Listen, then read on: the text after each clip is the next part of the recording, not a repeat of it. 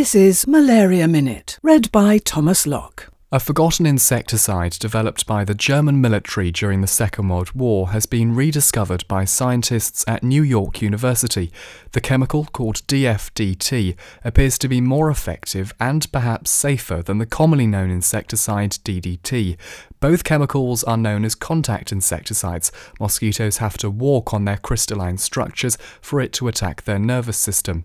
Unfortunately, it seems that the potential benefits of this insecticide over DDT may have been disregarded at the time due to its ties to the German military. And severe cases of malaria are often accompanied by tissue damage and organ failure. Researchers in Berlin have uncovered why.